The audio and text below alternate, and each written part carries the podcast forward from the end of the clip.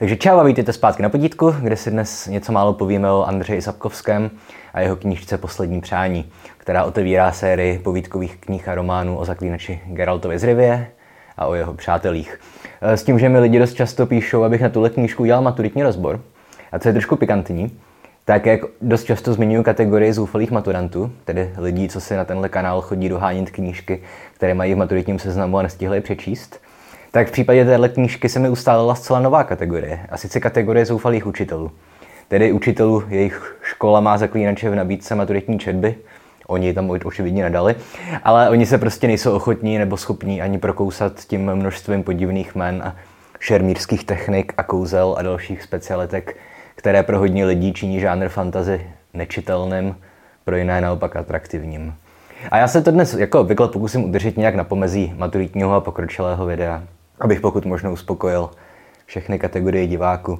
Tedy řeknu těch pár maturitních nezbytností a pokusím se taky o nějaký hlubší rozbor s tím, že největší důraz chci klást na vysvětlení toho, proč je Sapkovského dílo ultimátním příkladem postmoderního románu. Ona se totiž postmoderna na Sapkovském vysvětluje snad ještě snáze než na jméno růže od Umberta Eka, který se většinou v učebnicích uvádí jako typický text postmoderní románové poetiky.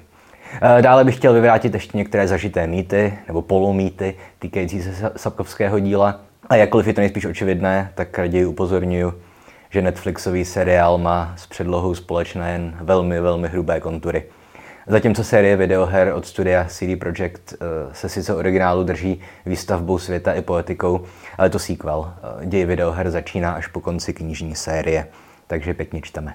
Ale dobře, pokud jde o autora, tak nemám moc co říct. Sapkovský není kdo ví jak zajímavý. Narodil se v roce 1948 v polské loži, po studiích pracoval v biznesu, první povídky napsal pro svého syna Krištofa, taktéž milovníka fantazy příběhu. V roce 1986 pak přehlásil svou povídku, nazvanou prostě Zaklínač, do soutěže nějakého fantasy magazínu a od té doby byl relativně známým a oblíbeným autorem mezi polskými čtenáři fantazy. No a na přelomu 80. a 90. let pak začal vydávat své prózy i knižně, s tím, že když se díváme na publikační historii jeho díla zpětně, je to trošku zmatek v tom pořadí a v tom uspořádání povídek.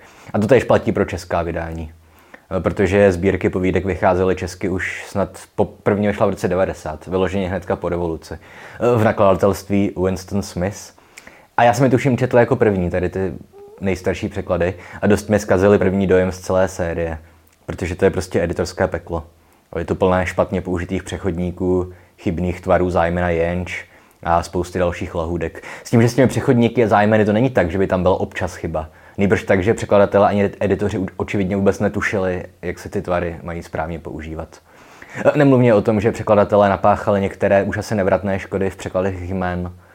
Když například původního polského barda Jaskera přeložili jako Marigolda, jenže už v první knize se objeví taky jméno čarodějnice Tris Marigold.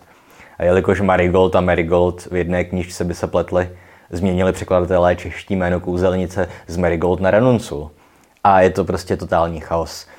A já budu pracovat s verzí z nakladatelství Leonardo, která je edičně zvládnutá stokrát lépe.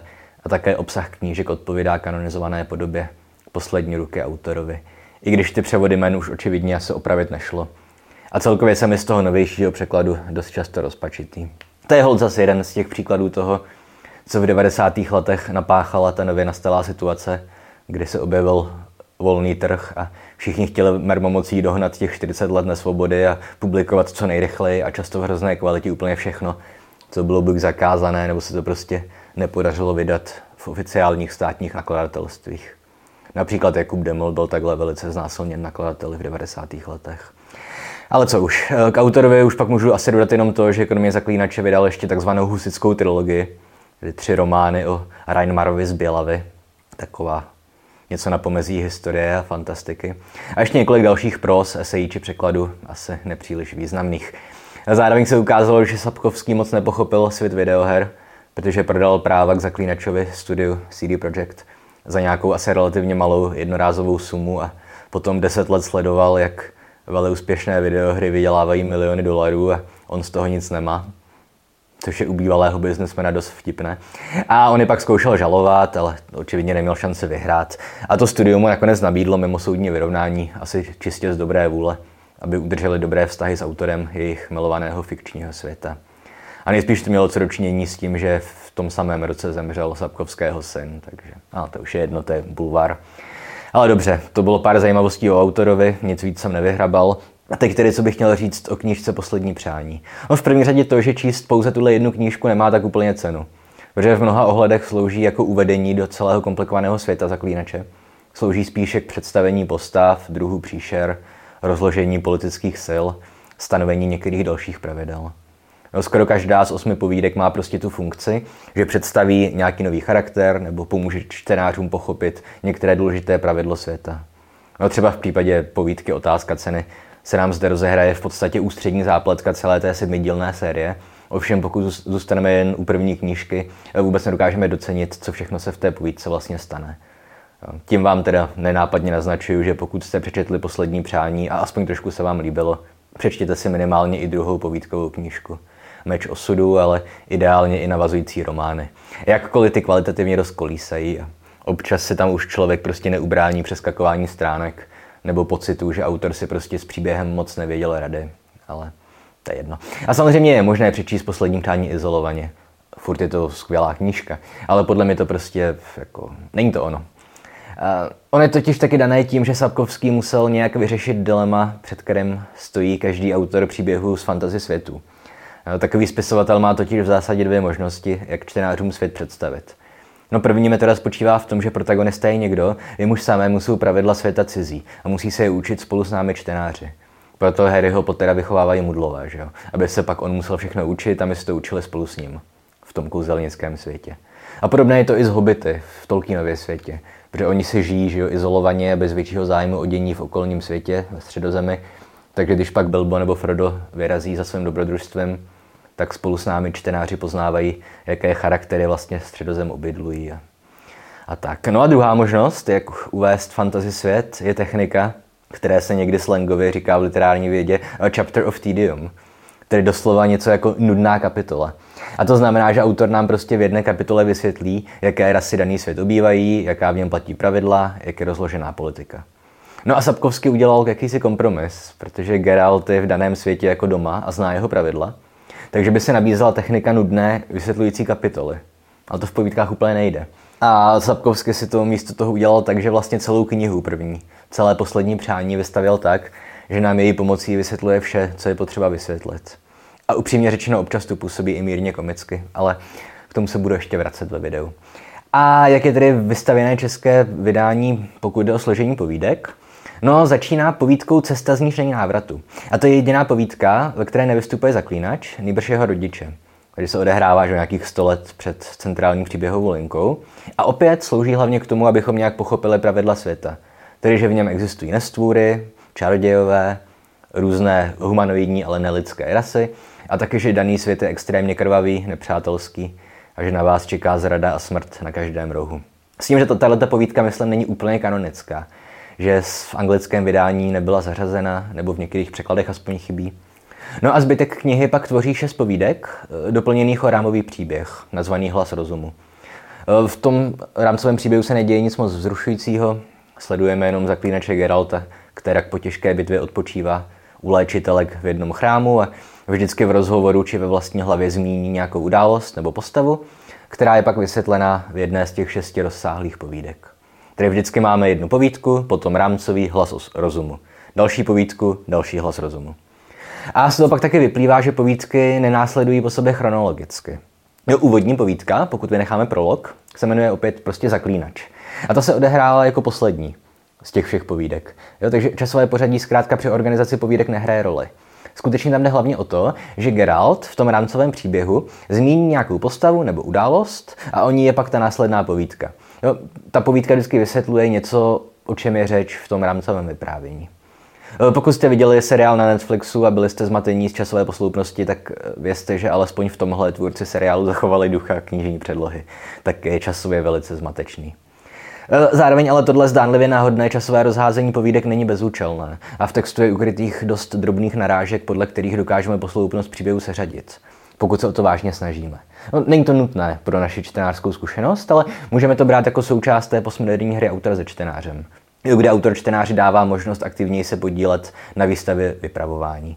Zjistíte to podle toho tu posloupnost, že prostě někde zmiňují, že on už udělal tohle, takže víme, že to následovalo až po jiné povídce, nebo mu nějak říkají, třeba řezník z Blavikenu. Dá se to, to pořadí poskládat. A tak si teda ty povídky můžeme vzít po pořadě a ke každé řeknu jen to, co se v ní stane, jenom úplně základní příběhovou linku, abychom to nebyli do večera. Plus vždycky nějaké to pravidlo, které povídka stanoví, či charakter, který uvede. A když teda pominu prolog a ten rámový příběh, tak první povídka se jmenuje Zaklínač. Eh, paradoxně se teda odehrává ze všech povídek jako poslední, to už jsem myslím říkal, a vidíme v ní, jak zaklínač Geralt, náš protagonista, eh, zbaví prokletí královu dceru, která vzešla z incestu a je proměněná v příšeru jménem Striga. A co se tedy z téhle povídky dozvíme? Hmm, v první řadě, jak nám povídá její název, dozvíme se prostřednictvím narážek různých postav i sledováním děje, kdo je to vlastně zaklínač. Dozvíme si to, pokud to čteme poprvé samozřejmě. Tedy, že je to člověk s nějakými mutacemi, znalostí několika jednoduchých kouzel, ale vynikající šermíř, který za peníze zabíjí netvory. Zjistíme taky, že z prostý let se zaklínačů často bojí, jednak kvůli různým pomluvám, ale taky kvůli jejich trošku děsivému vzhledu. Což je ještě umocněné tím, že celý fikční svět je extrémně xenofobní, rasistický a obecně zaplněný nenávistí ke všemu odlišnému. Opět mluvte o aktualizaci. Hned v úvodní scéně si totiž Geralt dostane do hospodské rvačky, kterou místní burani vyprovokují ne protože je zaklínač, to se nevšimnou, ale protože má jenom cizí přízvuk. No a co se dozvíme dále v rámci uvádění do fantastického světa? Hmm, třeba to, že zaklínači používají lektvary, které jsou pro normální lidi smrtelné, že své zakázky hledají na vývězkách na rozcestích, či že nepříliš překvapivě na různé nestvůry platí stříbro. Takže zaklínač sebou nosí stříbrný meč. Zároveň v téhle povídce, taky v prologu, můžeme pozorovat jisté vypravěřské techniky, které se budou opakovat taky v dalších povídkách. V první řadě je velice zajímavá pozice vypravěče, kterou není vždycky úplně snadné identifikovat. Stejně jako není úplně očividná fokalizace. No, to znamená úhel pohledu, kterým na vyprávění nahlížíme, nebo očima, které postavy ději sledujeme. No, protože napříč skoro celou knížkou vidíme svět téměř výhradně očima protagonisty. Vidíme a slyšíme pouze to, co vidí a slyší zaklínač Geralt. Příležitostně zjistíme i to, co si myslí. Um, ale vypravěč nám téměř nikdy jako neposkytne přímo přístup do jeho myšlenek vyloženě jako a zaklínač si řekl to a to. Spíš nám zprostředkovává jeho pocity nebo emoce. Zjišťujeme, že zaklínač naštvaný, nudí se, je mu zima. E, ale ani tohle není stoprocentní a občas prostě zjistíme, co konkrétně si Geralt o situaci pomyslel.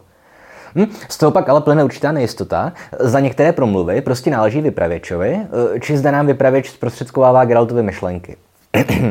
Takže například jedna z postav tvrdí, že před tou strigou člověka ochrání želvý kámen. Načež eh, čteme, cituji, Geralt se pousmal. Pověra o moci želvýho kamene byla stejně rozšířená jako nepravdivá. Konec citace. Takže co se snažím říct je to, eh, že je těžké rozsoudit, zda se jedná o promluvu vypravěče, eh, či zprostředkování Geraltových myšlenek. A opět, tohle není bezúčelné protože zaklínač se ve svých myšlenkách občas zmílí.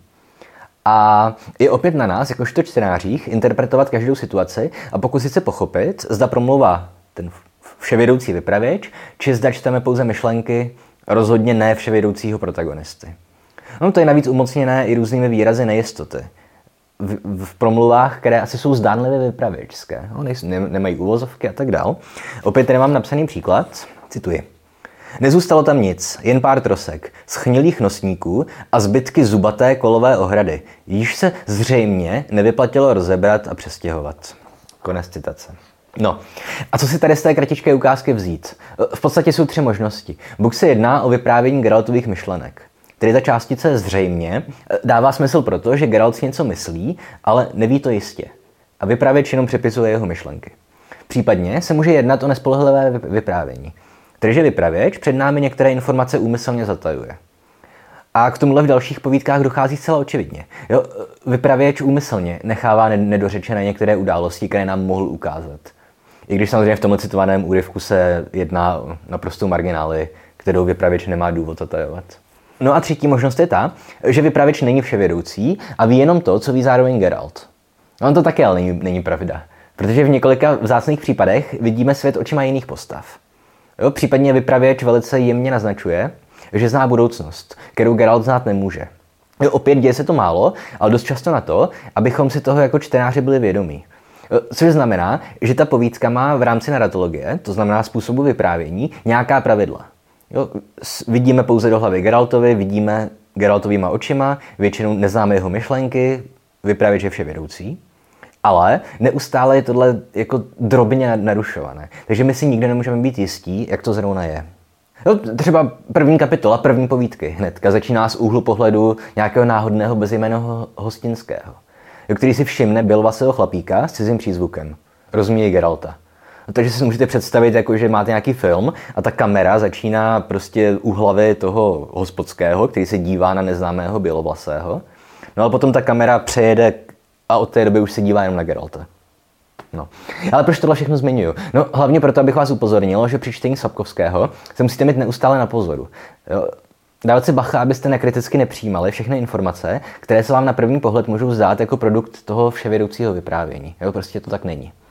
No a poslední věc, kterou jen velice nenápadně zjistíme z úvodní povídky, ale později se ukáže jako zcela klíčová a očividná, je to, že celá kniha Poslední přání je do velké míry vystavěná na principu parodie tradičních lidových pohádek.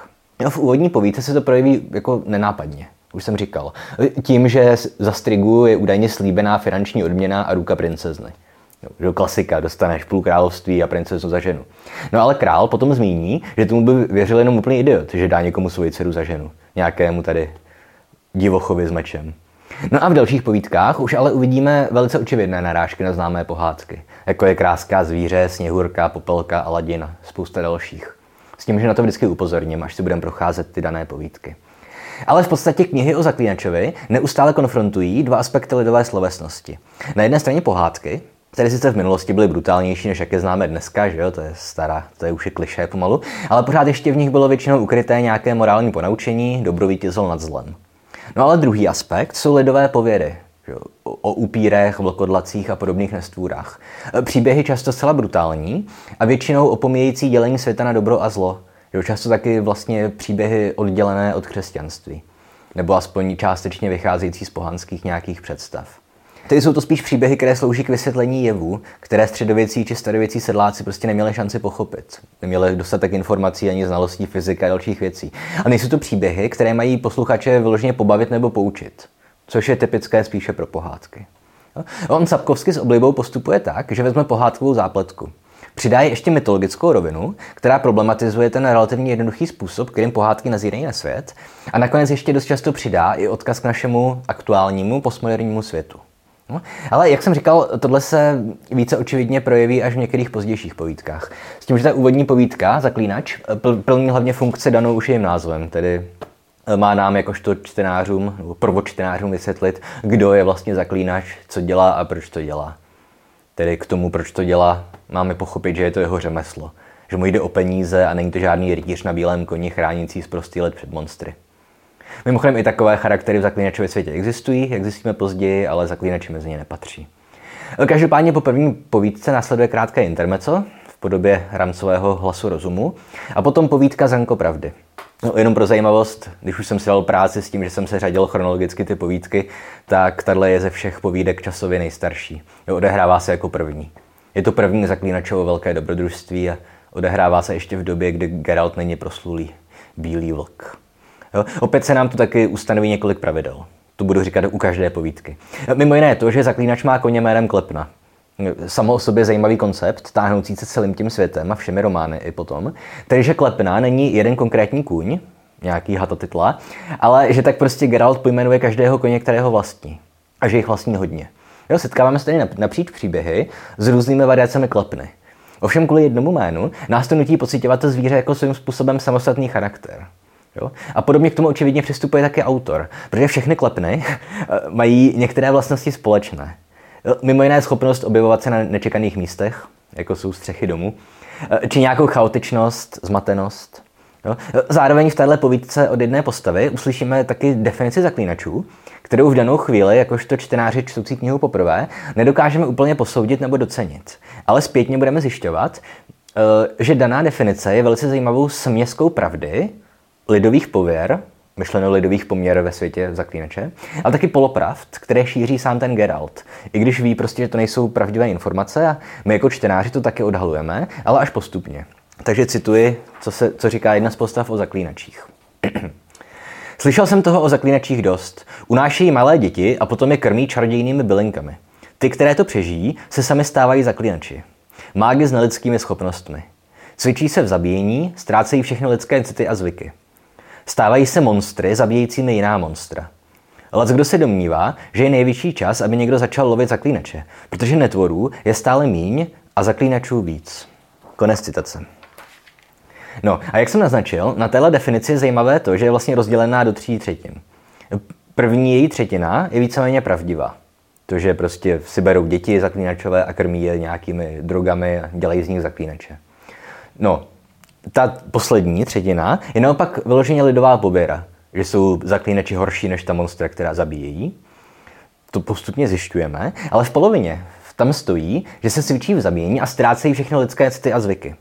A tohle je něco, co se v knize pořád opakuje, že zaklínači nemají city a tvrdí to i samotní zaklínačové. No, přesto ale postupně zjišťujeme, spíše implicitně, že to prostě není pravda. Nejenom, že protagonista Geralt očividně má city. Později se zamiluje, cítí otcovskou lásku, nenávist k nepřátelům, lítost vůči některým lidem či dokonce monstrům. A řekli bychom si, že to bude vlastně vystavěné na tom principu, že protagonista Geralt je výjimka. Že ho od ostatních zaklínačů odlišuje to, že má city a emoce. Jenomže ani tohle není pravda. Protože potkáme mnoho dalších zaklínačů, i když teda ne v první knižce, kteří sami mají velice bohatý vnitřní život. Jo? A vtipné je, že tady s tím do nějaké míry pracovali editoři nebo vydavatele, teda s tím konceptem, že jsou bezcítní zaklínači. Alespoň teda v případě českého vydání. Protože v anotaci druhé knížky, uh, kde ji mám, tady, tak tam na zadní stránce stojí následující. Cituji. Geralt z Rivie, známý a svým způsobem je slavný zaklínač, je považován za mistra meče, chladného profesionála, za mutanta bez emocí. A popravdě řečeno sám tuhle svoji pověst podporuje. Jak ale stále více vychází najevo, jeho proměna neproběhla tak hladce. V boji i v životě se u něj až příliš projevují pocity a city, které by už dávno neměl mít. A jeho kamenná tvář je jen maska. Jenže jizvy z bojů nejsou ani zdaleka tak bolestivé jako rány na duši. Takže očividně oni pracovali s tou myšlenkou, že zaklínači jsou bezcítní a že Geralt, že to má jako vycházet z toho, že on je výjimka. Ale kdo jste četli další, další knížky, jak víte, že to není pravda. Prostě Vesemir a Lambert a Eskel, že to nejsou žádní lidi bez emocí. No, Leo a další, že jsou to prostě úplně normální lidi, akorát teda zmutovaní. No. Ale dobře, tohle bylo jen tak na okraj. Ale zpátky k povídce Zenko pravdy. Co se tam teda stane?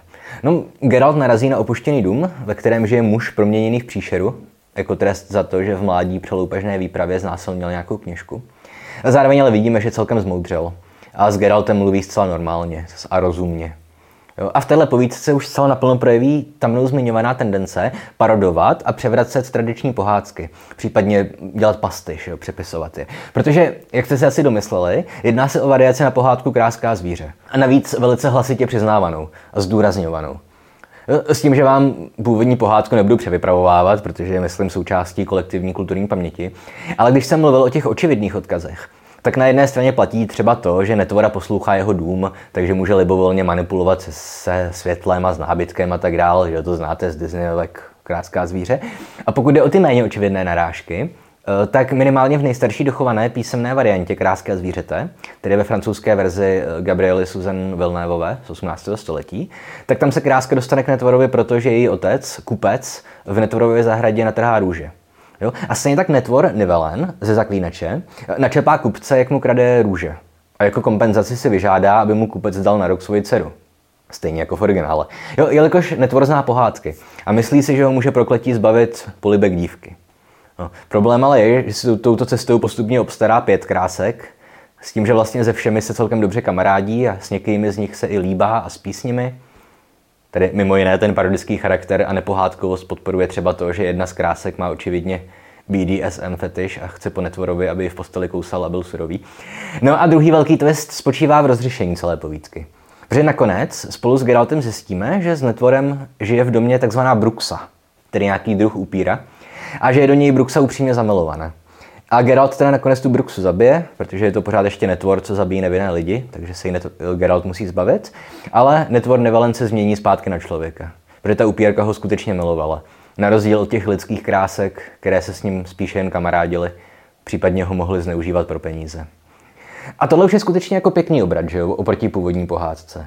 Tedy namísto toho kliše, že netvora zbaví kletby láska chudé mladé dívky, hodné, tak ho zbaví kletby láska jiného, skutečného netvora, upíra.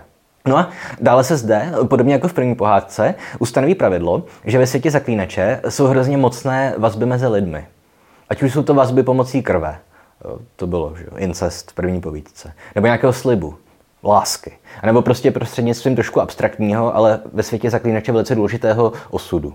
No, s tím, že jsou ty vazby mocné, tím myslím to, že mají skutečně jako kouzelný charakter. Jo. Takže i tohle zjišťujeme z téhle povídky.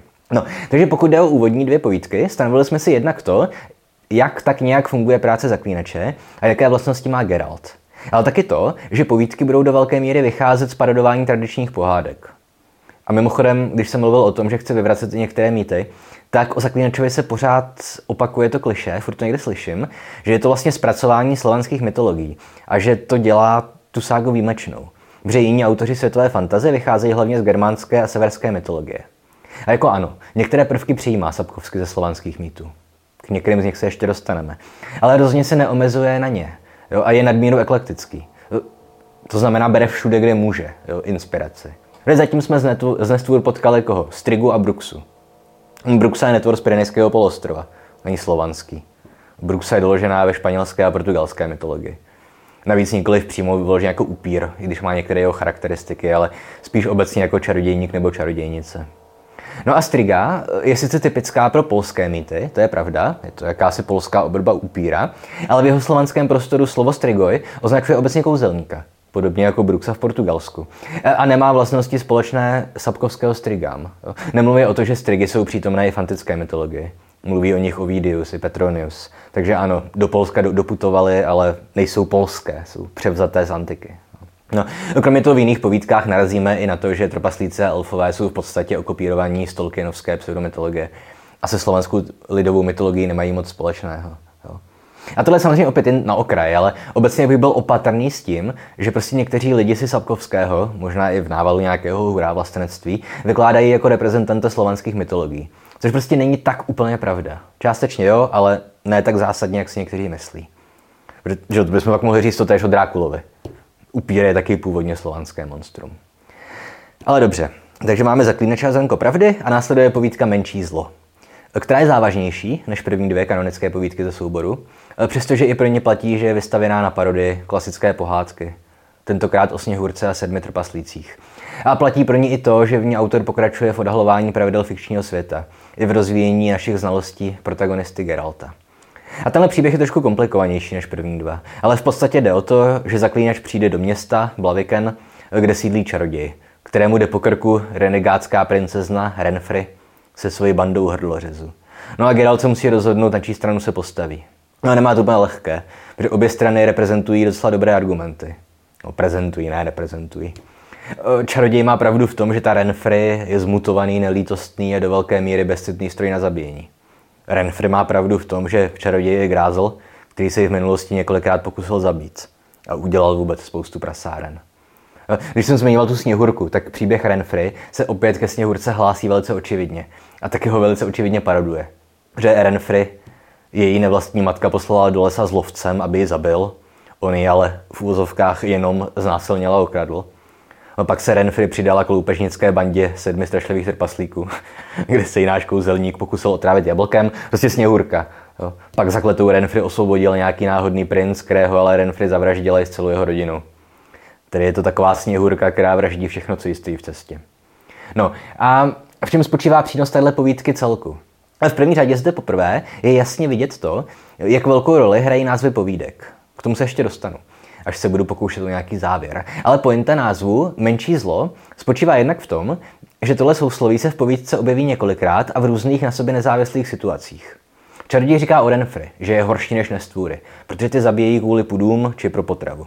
Renfry říká prakticky totéž o čarodějovi. A oba po Geraltovi chtějí, aby zvolil menší zlo. No? A důležitou roli hraje i historka, extradiegetická o jednom baronovi, který nezvládl vyjednávání s teroristy a u soudu se pak hájil tím, že chtěl zvolit menší zlo. Takže to skončilo tak, že prostě zemřelo spoustu lidí. A co je zásadní, tak tahle povídka poprvé naruší Geraltovu proklamovanou neutralitu. Protože on si se pořád tvrdí, že ho nezajímá politika, že chce jen zabít nestvůry, brát za to peníze a neplést se do velkých záležitostí. A že než aby zvolil jedno ze dvou zel, tak radši nezvolí žádné. No a v téhle povídce se opět poprvé ukáže něco, co se pak bude táhnout celou sérii. Tedy, že volba menšího zla je někdy nutná a že nikdo nemůže zůstávat věčně neutrální. Tohle bude Geralt řešit ještě sedm dalších knížek. No, protože ve finále si Geralt skutečně musí vybrat a zabije tu princeznu Renfri a její bandu. A toho kouzelníka zachrání, i když on i my víme, že, že ten kouzelník nezasloužil. Hm? Geralt ale zvolil menší zlo, protože věděl, že Renfri by vyvraždila celou vesnici, jen aby čarděje přinutila se s ní utkat. A opět, jen abych trošku přiblížil to, jak jsou povídky strukturované, ve spolupráci, tak říkají, s tím rámcovým příběhem, hlas rozumu, tak v něm je poprvé zmíněné to, že zaklínač měl dva meče. Jo, jeden stříbrný a druhý ocelový. Nebo z meteorické rudy, nebo jak to je. To znáte všichni z videoher. A zmíní tak další předsudek, který se drží kolem zaklínače, jak v jeho fikčním světě, tak i v našem reálném diskurzu. A sice, že ten ocelový meč je na lidi, stříbrný meč na netvory. No, ale to není pravda. On tam říká, že na některé netvory prostě platí lépe ocel, na některé stříbro. Ale přesně je to často vnímané takhle a Sapkovsky tomu nahrává i tím, že dva zaklínačské meče zmíní poprvé právě v povídce, v první povídce, ve které Geralt zabíjí i lidi a nikoli pouze netvory. Jo? V povídce Zaklínač e, o druhém meči zmínka není. A Geralt má sebou meč jenom jeden. Jo? I když se ta povídka odehrává o pár let později než povídka Menší zlo. Jo? I tohle je vážně zajímavé v tom smyslu, že nejasnosti ohledně některých e, konceptů zaklínačského světa e, do nějaké míry podporuje sám autor nebo vypravěč. Jo? A, a chytají se pak toho také interpreti.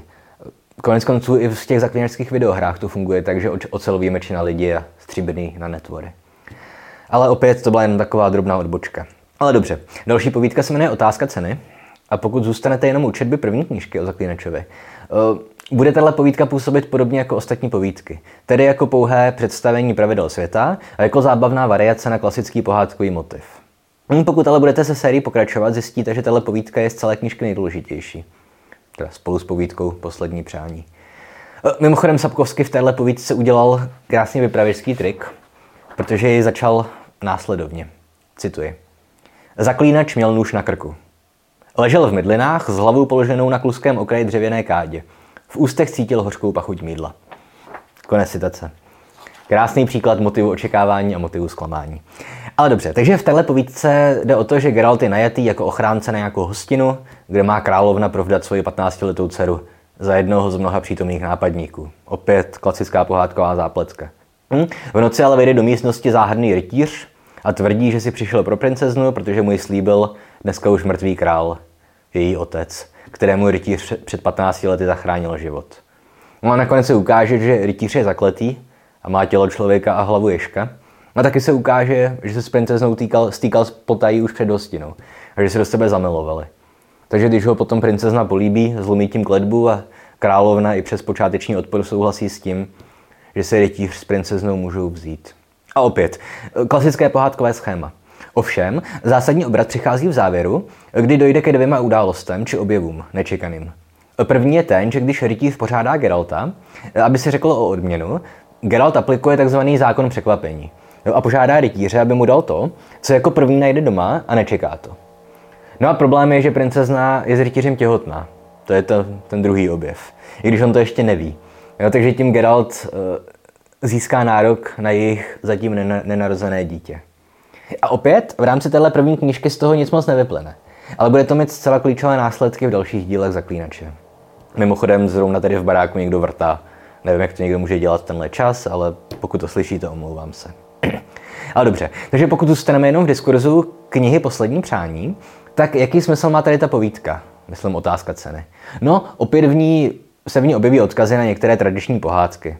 Je tam zmíněná a parodovaná popelka, jenom velice okrajově, a samotná hlavní zápletka je tisící první variací na všechny možné žabí prince a podobné zakleté nešťastníky, které zachrání pravá láska, bla, bla, bla. Ale zákon překvapení, tedy dáš mi to, co doma najdeš a nečekáš to, je zajímavý a skutečně vychází především ze slovanských mýtů, východoslovanských. Protože jedna věc je ta, že černokněžník si za pomoc člověku vyžádá jeho prvorozené dítě. To máme doložené už z antických mýtů, a asi nej, nebo z Bible, že jo. A asi nejznámější příklad z našeho středoevropského prostoru je prastará pohádka, eh, poprvé zaznamenaná bratřími Grimmy, pod názvem Rumpelstiltschen, tuším. Eh, a v pohádkách Boženy Němcové to je pojmenované Zlatá předlena. Eh, a hádám, že nejznámější česká verze je od Jana Vericha, nazvaná Rumpocimprcamper. A tam jde o to, že nějaký trpaslík zachrání krk mlinářově dceři a za odměnu chce její dítě, ale tady podobnost se zaklínačem končí. Protože se vždycky jedná o to, v různých variacích té pohádky, že princezna nebo ta mlinářova dcera své dítě zachrání tím, že uhodne to praštěné skřítkovo jméno. To si určitě z dětství pamatujete z nějakých pohádek, že jo? Jmenuješ se Karel? Nemenuju. Jmenuješ se František? Nemenuju. Poslední pokus. Nejsi to náhodou Rumpocin prcampr? Krr, prohrál jsem, no, šťastně až do smrti. Tohle znáte. E, každopádně, co chci říct, je to, že prvorozené dítě jako odměna pro nepřítele a škůdce je archetypální motiv. Ovšem, zákon překvapení je v tom ohledu až příliš konkrétní. A nejedná se o Sapkovského výmysl, nýbrž o celkem běžnou součást, jak už jsem říkal, především východoslovanských mýtů, e, ruských, ukrajinských. A nevím, jestli nejstarší, ale rozhodně nejznámější pohádka obsahující tenhle motiv opět velice stará, jmenuje se o mořském carovi a moudré Vasily. A tam se jedná prostě o to, že mořský car zachrání lidského krále a když je dotázaný na odměnu, řekne přesně to, co řekl zaklínač Geralt. Tedy dáš mi to, co doma najdeš a nečekáš to. A samozřejmě, když se král vrátí do Moskvy nebo kam, do Ruska, tak na něj čeká královna s malým princem. No a zbytek pohádky si dokážete domyslet, že jo. Ruský králevic musí cestovat do podmorského království, tam se zamiluje do carovy dcery Vasily, společně překonají mnohé nástrahy a žijí šťastně až do smrti. Nicméně, tenhle příběh není zdaleka jediný a co jsem si dočetl o ruském folkloru a o zákonu překvapení ve vztahu zaklínačovi, Jenom vám parafrázuju, co jsem si dočetl, protože dneska výjimečně sáhnu k tomu, že vás odkážu na anonymní text z Quory nebo z Redditu, nebo kde jsem to vzal. Protože jsem ten text prostě zhodnotil jako důvěryhodný a jeho autora jako poučeného. Prostě odborných recenzovaných studií na tohle téma se zatím nedostává. Nebojte, pracuji na tom takže si vystačíme dneska s Redditem. A tady náš milý anonym upozorňuje mimo jiné na to, že zákon překvapení vždy aplikuje nějaká zlá nadpřirozená bytost. Takže zaklínač ve slovedním zákonu překvapení sám sebe dobrovolně staví do role toho zlého nadpřirozeného tvora, podobného Rumpelcim Prcamprovi či morskému carovi. Čímž vlastně podporuje ty lidové předsudky o zlých zaklínačích, které mimochodem zmiňoval ten Nivelen eh, v povídce Zrnko pravdy. Tedy o zaklínačích, kteří kradou děti a proměňuje je v zaklínače. No a ze samotného textu není úplně jasné, proč to vlastně Geralt udělal. Protože on si se to své přání uvede tím, že zaklínačů ubývá, nicméně ví, my víme, že on ani žádní další zaklínači nemají zájem na tom vytvářet nové zaklínačské učně. Protože vědí, jaké hrůzy ten proces obnáší a nechtějí, aby kdokoliv další musel vytrpět to, co oni. No a kromě toho víme i to, že Geralt o dítě osudu ani nebude mít zájem. Bude se snažit mu vyhýbat když síla osudu lásky a krve uniknout nedokáže. Ale opět, tady už jsme mimo rámce úvodní knihy, ale chtěl jsem poukázat na to, že je celkem zajímavé, že v další variaci na klasickou lidovou pohádku se Geralt dobrovolně staví do role monstra. Jo? A můžete si s tou informací dělat cokoliv uznáte za vhodné. Já jsem teď teprve v druhé polovině druhé knihy, myslím, druhé čtení, takže to ještě nedokážu říct s jistotou. E, co ale můžu říct s jistotou už teďka je, že invokace zákona překvapení opět prohlubuje ten problém, že Geralt o sobě úmyslně šíří nějaký nepravdivý obraz, tedy nepravdivě se prezentuje jako mutant bez emocí, který unáší děti, jeden meč má na lidi a druhý na monstra a s oblibou se odvolává na zaklínačský kodex, který ale neexistuje. Jo? Ale dobře, už bych s tím asi měl, mám, myslím, trošku pohnout. A takže předposlední povídka. Se jmenuje Konec světa. Podle mě je ze všech povídek úvodní knihy nejslabší a má dvě hlavní funkce. V první řadě představí postavu Marigolda, mladého sukničkářského barda a jediného zaklínačova přítele, který ho bude provázet celou ságou. A kromě toho se poprvé setkáme s elfy, kteří sice vizuálem odpovídají Tolkienovi, nicméně je zde zdůrazněné, že se již nacházíme v době, kde elfové ztratili vliv a lidé je vytlačují z jejich posledních území. Zároveň nejsou kdo ví jak vznešení, ale spíš zahořklí, unavení, pomstychtiví, dost zákeřní. Jak zjistíme později, tak i impotentní. A zbytek povídky se točí ohledně takzvaného čerta a polobohyně živy, jenže ani jedna z těch liní není pro celkový text nějak důležitá. Takže ano, v povídce Konec světa jsme blíže poznali Marigolda a zjistili jsme, že elfové jsou sice totálně Tolkienovští, ale rozhodně nejsou vůbec Tolkienovští. Gratuluju. No a poslední povídka se jmenuje Poslední přání a v přímém kontrastu ke konci světa je to podle mě Sapkovského nejspíš nejlepší próza. Ostatně spíš než povídka je to už novela, ale nebudeme řešit arbitrární žánrové kategorie. A o co se jedná v posledním přání, tedy v povídce posledním přání? No, Marigold a Geralt při rybaření chytí džina z láhve. Marigold si myslí, že džin náleží jemu, takže vysloví dvě zbytečná a hloupá přání. Třetí vyslovit nestihne, protože na něj džin zautočí a vážně ho zraní. Takže si všichni myslí, že Marigold je majitel toho džina, ale to třetí přání nemůže vyslovit. No a Geralt Marigolda nedokáže vyléčit, takže ho vezme do města, kde sídlí čarodějka Yennefer, která chce džina pro sebe chytit. K tomu ale potřebuje, aby Marigold vyřknul své třetí přání, takže ho začne léčit. No problém ale je, že přání od džina náleží ve skutečnosti Geraltovi. Takže Yennefer boj s tím džinem nemůže vyhrát, dokud Geralt nevysloví své poslední přání, když on neví, že ta přání náleží jemu. A on to nakonec udělá, že vysloví to třetí přání, tak říkajíc mimo záběr. Jo, během bitvy s džinem, s tím, že vypravěč nám zákeřně, nedůvěryhodně neřekne, co přesně si vlastně Geralt přál, jak to své přání formuloval. Dokážeme se odvodit, že to bylo nějak tak, že si přál, aby mohl zůstat z Yennefer až do smrti, nebo něco v tom smyslu. Že ona to pak komentuje slovy, odsoudil se a já jsem tvůj ortel. Takže opět, um, tohle bude mít skutečné důsledky až v dalších dílech série, kde se bude ústřední zápletka motat kolem dvou zásadních událostí první knihy. Jednak kolem toho, že Geralt si pořídil na základě zákonu překvapení dítě, a druhá to, že Geralt z Yennefer se k sobě budou neustále vracet a znova se rozcházet a nikdy nezjistí, jestli se skutečně milují, nebo jestli je celý jejich vztah jenom pomsta Gina, který je nutí, aby spolu zůstávali, i když se neustále ubližují. Mimochodem mluvte o přesazích zaklínače do našeho reálného současného světa. A opět, v povídce Poslední přání se opět ustanoví několik důležitých pravidel. Mimo jiné se setkáme poprvé s Yennefer, jednou z trojice protagonistů celé té série. Zjistíme mm, taky to, že čarodějky byly vybírané zásadně mezi zmrzačenými a ošklivými dívkami. Opět se přesvědčíme, jak šedé a nejasné jsou hranice mezi dobrem a zlem, což nám v této povídce reprezentuje především postava kněze, Krepa, který je sice náboženský fanatik a nesnáší je nefer, ale jinak je to férový fízl, abych parafrázoval skupinu Monty Python. Jo? A ještě poslední věc chci zmínit v souvislosti s touhle povídkou. A sice něco, na co jsem už narazil, ale chtěl jsem to zmínit až takhle nakonec. Tedy to, že názvy povídek mají eh, v jejich textu větší roli, než je v povídkovém žánru typické. Protože nejde o to, že by vystihli jednu důležitou myšlenku, nebo situaci, nebo postavu. Ale spíš jde o to, že název povídky vždycky představuje nějaký koncept, který se pak v samotném textu povídky neustále vrací, jako refrém, v mnoha různých variacích. V podstatě autor zkoumá možné významy daného sousloví, jak z, filozofického, tak ale i z lingvistického hlediska. No, už jsem to naznačoval v úpovídky Menší zlo. Nicméně můžeme to zkusit proskoumat i tady. Protože nevím, jak to máte vy, ale když se řekne poslední přání, moje první asociace je poslední přání vyplněné umírajícímu nebo odsouzenému na smrt. A taky to použijete v téhle povídce. Protože když se Geralt chystá jít bojovat s džinem a požádá o nějakou laskavost toho kněze Krepa, chce po něm, aby mu vysvětlil jednu věc, tak kněz mu řekne, cituji, je to tvoje poslední přání, tak ti to prozradím. Konec citace. A tady, tady je to myšlené přesně tak, jak jsem si to myslel. Dobře, kněz je přesvědčený, že Jin zaklínače zabije, takže mu splní poslední přání. Hm?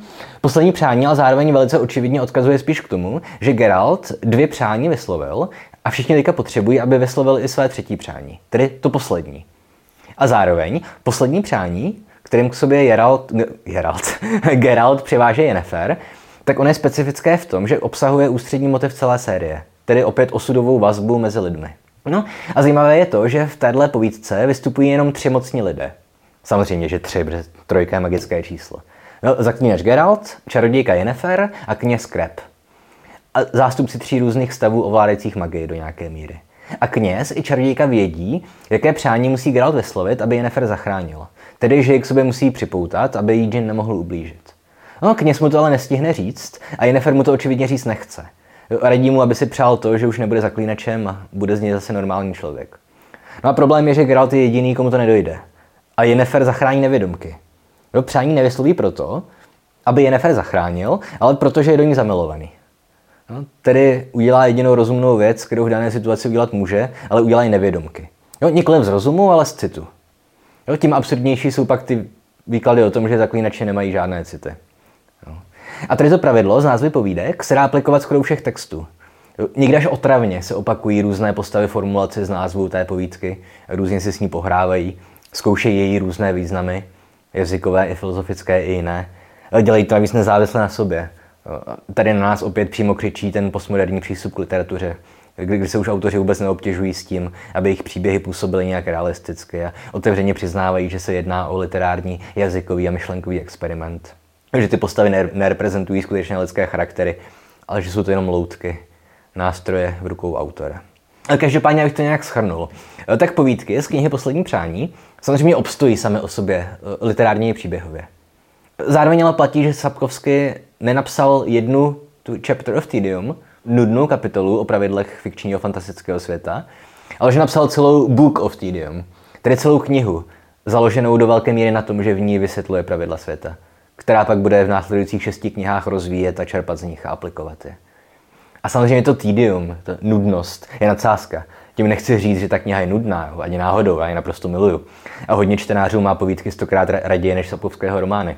Ale vážně chci zdůraznit to, že pokud se vám poslední přání aspoň. Chci zdůraznit to, že pokud se vám poslední přání aspoň trošku líbilo a nevíte, jestli s četbou pokračovat, tak podle mě byste určitě měli. Měl byste si přečíst ještě minimálně Meč osudu. A ze všech povídek zařazených do první knihy byste měli udržet v paměti hlavně otázku ceny a poslední přání. Respektive byste si je měli možná přečíst znova, po té, co dočtete celou sérii a nejspíš z toho ještě hodně domyslíte, co vás při první četbě nenapadlo. No, každopádně to byla jen taková velice stručná video esej o knize Poslední přání.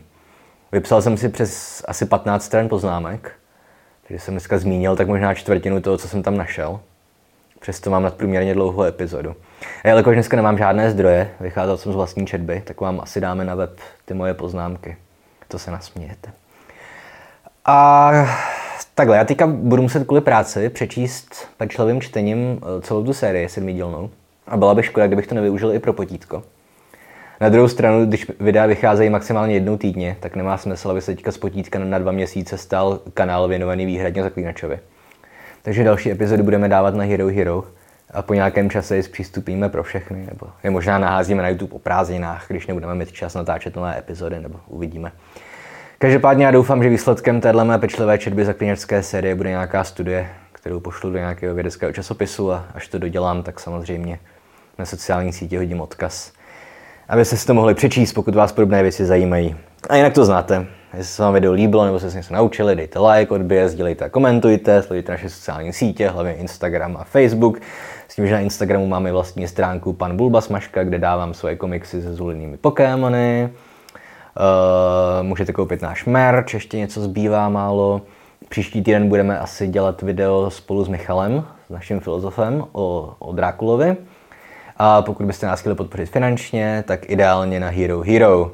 Máme pořád ještě Patron, ale radši choďte na Hero Hero, nám se to tak líbí víc. A to je, myslím, všechno. Takže čau.